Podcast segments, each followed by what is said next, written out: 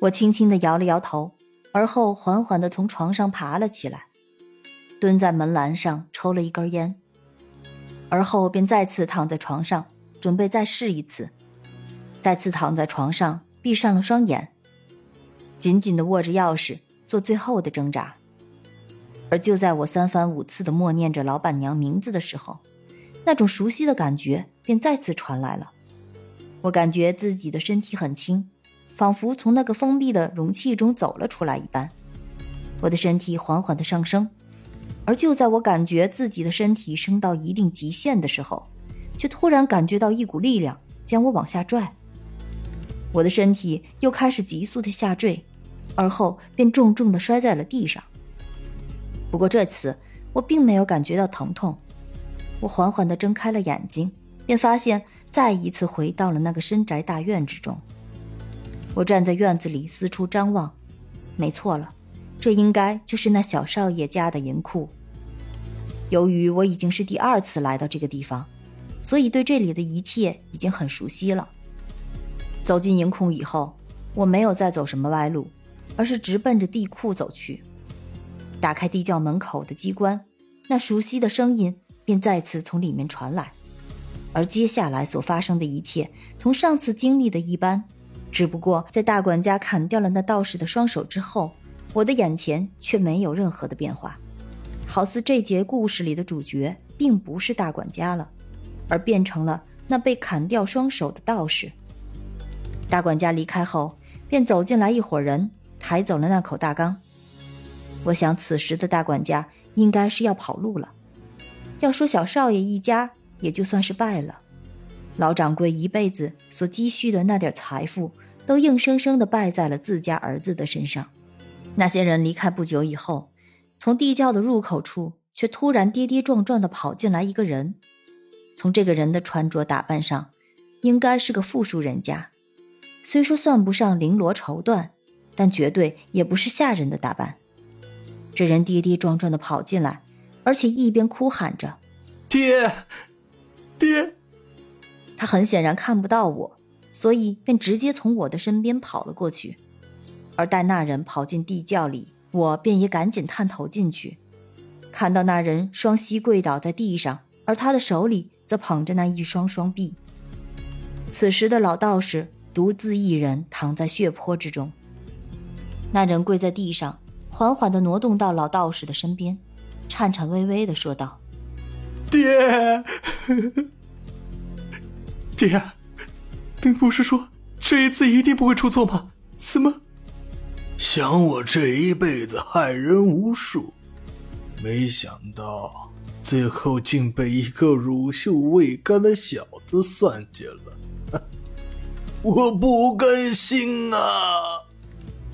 爹，什么都不说了，我先扶您，扶您咱们去看大夫去？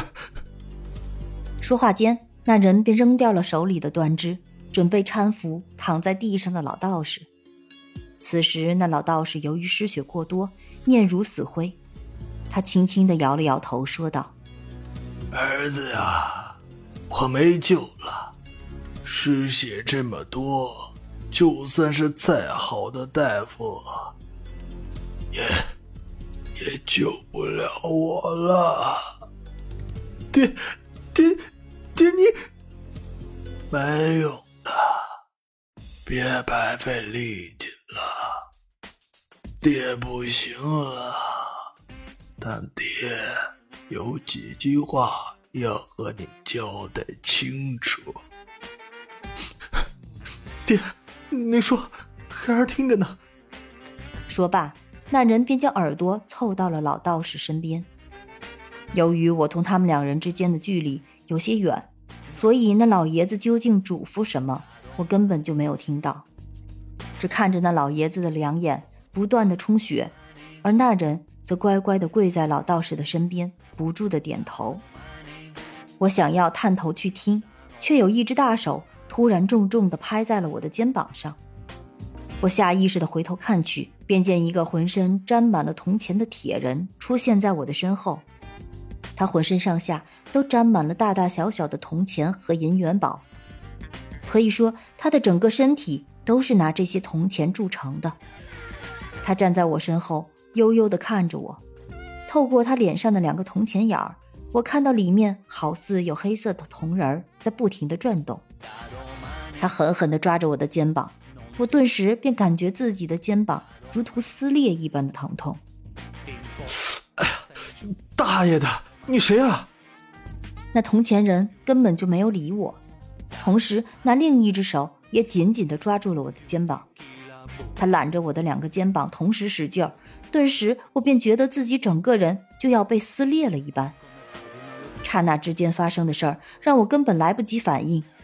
我本想从口袋里掏出自己的心灵钥匙抵挡一阵，但是他的指头却死死地卡在了我的琵琶骨上，让我感觉自己的胳膊如万箭穿心一般疼痛。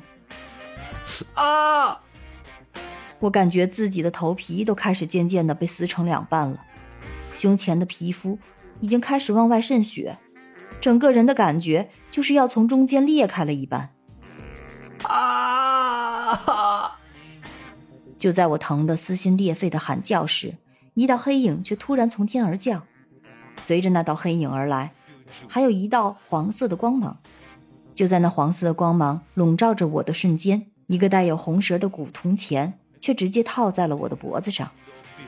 这枚古铜钱我曾经见过，当初斗那李伟奇的时候，他的脖子上面戴着的就是同样的一枚古钱币。只是他那枚铜钱没有这颗这么大而已。就在那古铜钱套在我脖子上的一瞬间，我顿时便感觉自己胸前那阵撕心裂肺的痛楚瞬间消失了。我缓缓地抬起头来，只见一只脚从黑影里伸了出来，这只脚直接踹在了那个铜钱人的脑袋上，顿时那铜钱人便直接被踹开了两三米远。而随着那道阴影落地，一个身穿中山装的男人。便出现在我的身边，他扭头看了我一眼，说道：“此地不宜久留，你的钥匙呢？”我突然间想起了自己口袋里的钥匙，便赶紧将其从口袋里掏了出来，紧紧的捏在手里。那人看着手里的钥匙，愣了一秒，而后抓着我的胳膊喊道：“赶紧走！”我点了点头，嘴里喊了一声：“走！”一道白光便瞬间将我们两个人吞噬。随着那道白光的出现，我赶紧闭上了眼睛。而当我再次睁开眼睛的时候，发现自己已经回到了阳世间。而与此同时，一根红绳静静地挂在了我的脖子上。